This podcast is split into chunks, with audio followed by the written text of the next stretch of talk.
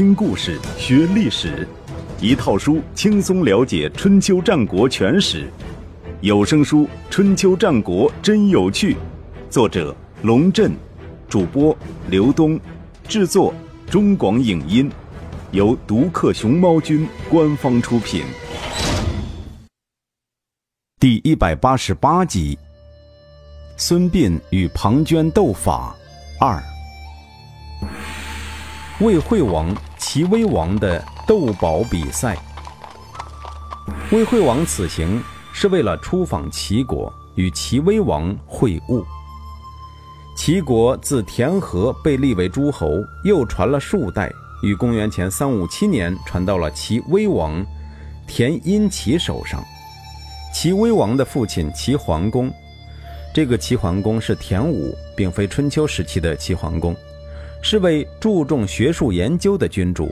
在他统治时期，齐国建立了中国历史上赫赫有名的高级学府稷下学宫。稷下学宫因靠近临淄的稷门而得名，它也许是中国历史上学风最为开放的学术机构，堪比古希腊哲学家柏拉图主持的雅典学院。在学宫中，诸子百家都可以登台演讲，可以互相争辩，不同的声音在这里出现，没有所谓的统一思想。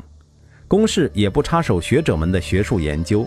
事实上，自齐桓公以后，历代齐国统治者都对稷下学宫采取了宽容和保护的态度，允许学者们不治而议论，不任职而论国事，最大限度地保持了学术的独立性，使学宫成为战国时期百家争鸣的滥觞之地。齐威王自幼在稷下学风的熏陶中长大，见识自是不凡。据《史记》记载，齐威王善于弹琴，即位后不久，有一个名叫邹忌的人带着一张古琴前来求见。当时齐威王正在自弹自唱，自得其乐。邹忌在堂下听了一段，也不待宣召，大步走到堂上，击掌称赞齐威王弹得好。对于君臣之间来说，没有比这更无礼的举动了。齐威王勃然大怒，将琴推开，一只手按在剑柄上。你只看见寡人弹琴的样子，还没有仔细听，凭什么说寡人弹得好？邹忌说，我听您弹琴，大弦庄重温和，小弦高亢清脆，持弦紧而有力，放弦松而有度，琴声悠扬和谐，曲折婉转，有如四季更替，周而复始，让人情不自禁叫好。齐威王不觉莞尔一笑，松开了剑柄，道：看不出你倒是个懂音乐的人。邹忌说，何止是懂音乐，治理国家、安抚百姓的道理也尽在其中了。齐威王眉头一皱，心想这个人还真是不识趣，我说你懂点音乐已经是给你台阶下了，你却不知进退，大言不惭的在这里胡说八道。于是不客气地说，那你说说，治理国家、安抚百姓跟弹琴有什么关系？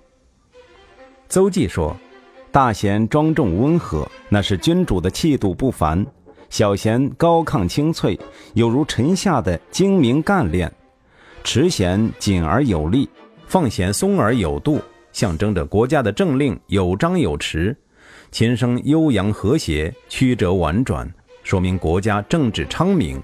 治国如同弹琴，事情不同，道理相通。齐威王听了，点头称善，将他留在朝中参与政事。这件事之后三个月，邹忌被封为相国。稷下学宫中有位名叫淳于髡的学者，以善辩而闻名。有一次见到邹忌，便拦住他道，听说您很善于说话，我有一些愚蠢的想法，能不能跟您说一说？淳于髡长得矮小，站在邹忌面前就像一个侏儒，邹忌却不敢有任何轻视，一本正经地说，我洗耳恭听。淳于髡说，一个人周全则事事如意，不周全则身败名裂，是这样吗？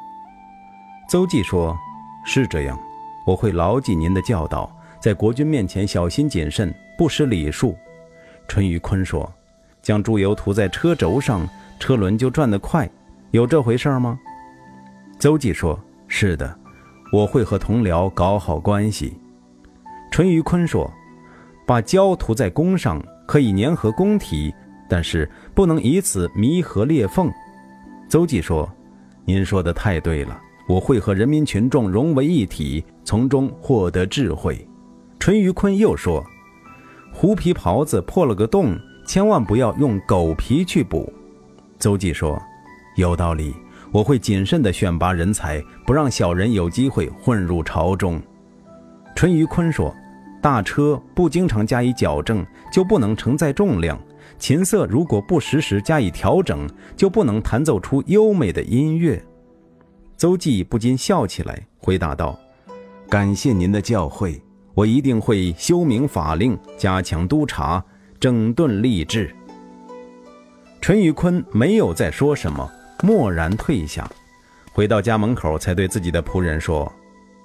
这个人了不得，我给他打了五个哑谜，他回答我就像回声一样快，用不了多久，他就会名闻天下，成就一番大事业的。”说句题外话，所谓髡是古代的一种刑罚，即将头顶周围一圈头发剃掉，以示侮辱。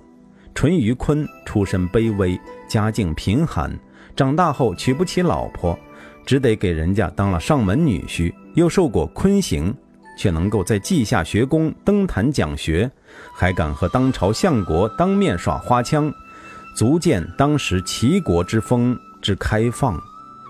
邹忌得了淳于髡的教诲，果然将整顿官场作为头等大事来抓。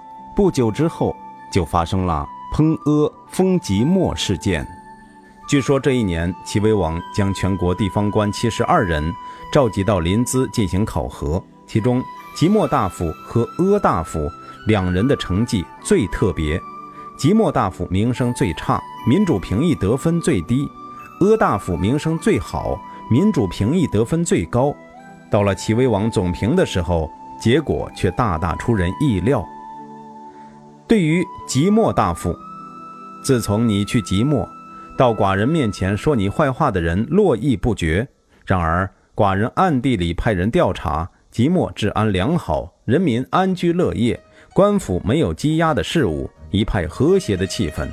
由此可见，你没有走上层路线，通过买通寡人的左右来获得好评。大笔一挥，赏了他封邑一万户。对于阿大夫，自从你去了阿地，时不时有人说你能干，但是寡人明察暗访，发现阿地的田间长满荒草，百姓生活困苦，魏国派兵犯境，你竟然隐瞒不报，但是大家对你的评价却很高。难道你不是买通了寡人的左右来为你说好话？命人当庭架起一口大油锅，将阿大夫和那些为他说话的人一并投进去，给烹了。自此之后，齐国巨振，人人不敢是非，物尽其成，齐国的气象焕然一新。邹忌推荐人才，整顿吏治，取得了良好的成效之后，将注意力转向了国家统治机器的最高层，齐威王本人。《战国策》中记载了一个有名的故事：邹忌身高八尺有余，体貌俱佳。某天早晨，邹忌对着镜子穿好衣服，左看右看，对自己的仪态十分满意，于是问他老婆：“我与城北徐公比，谁漂亮？”他老婆说：“当然是您了，徐公哪里比得上您呢？”城北徐公是齐国有名的美男子，对于妻子的回答，邹忌又高兴又不自信，于是偷偷问他的小妾：“我同徐公比，谁漂亮？”“哟，那还用问吗？当然是您漂亮。”小妾说着，在他脸上捏了一把。这天正好有客人来访，邹忌向客人问了同样的问题。客人仔细端详了他一阵子，才一本正经地说：“实话实说，徐公比不上您。”后来徐公来了，邹忌仔细地看她，觉得自己不如人家漂亮，再照镜子看看自己，更是觉得相差甚远。晚上翻来覆去睡不着，躺在榻上想着这件事儿，突然领悟，妻子认为我漂亮是偏爱我，妾认为我漂亮是害怕我，客人认为我漂亮是有求于我。第二天，邹忌上朝，对齐威王说起这件事，说：“我知道自己肯定不如徐公漂亮，可是我妻子偏爱我，我的妾害怕我，我的客人有求于我，所以他们都说我比徐公漂亮。如今齐国地方千里，城池众多，宫中的妃子近臣没有谁不偏爱您，朝中的大臣没有谁不害怕您，全国范围内的人没有谁不有求于您。由此看来，您是最容易受蒙蔽的了。”齐威王正色道：“你说的对。”于是下令，大小官吏百姓能够当面指责寡人过错的受上赏，书面劝谏的受中赏，能够在公共场所批评议论寡人的过失，并能传到寡人的耳朵里的受下赏。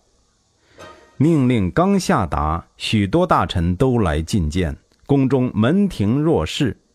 几个月以后，还不时的有人偶然来觐见。满一年之后，即使有人想觐见，也没有什么可说的了。魏惠王便是在听说这件事后，才产生了要到齐国与齐威王一晤的念头的。两国君主会谈结束，在临淄郊外狩猎娱乐。魏惠王突然问了齐威王一个问题：“您有什么宝物吗？”“宝物？”齐威王一下没反应过来。“是啊，像我这样的小国之君，还拥有十颗举世罕有的明珠。”魏惠王说着，示意齐威王看他车盖上坠着的十颗净寸之珠。“哦，这十颗珠子难道有什么特别之处？”齐威王的好奇心也被勾上来了。“别小看这些珠子。”魏惠王脸上露出一丝得意，“一到晚上，它们就会发出耀眼的光芒，足以照亮前后各十二乘车的距离，连火把都用不着。齐国乃东海之国，不会连这样的宝物都没有吧？”“有的，有的。”齐威王微微一笑说，“只不过我的宝物和您的有所不同。”“那也拿出来让我见识一下呀。”齐威王说，“我的大臣中有一位谭子，派他守南城，楚国不敢东向，四上十二侯都来朝觐；有一位泮子，派他守高唐，赵人不敢越过黄河来捕鱼；有一位前夫，派他守徐州，燕国和赵国百姓都来投奔的有七千余家；更有一位重守，派他管理治安，齐国道不拾遗，夜不闭户。这些人都是我的宝物，我用他们来照亮齐国千里之地，何止是照亮前后十二乘呢？”魏惠王听了，脸腾的一下就红了，赶紧咳嗽两声掩饰过去。他不知道，就在他与齐威王斗宝的时候，有一颗在魏国蒙尘的珍珠已经被出使大梁的齐国使臣藏在车厢里，正日夜兼程赶往齐国。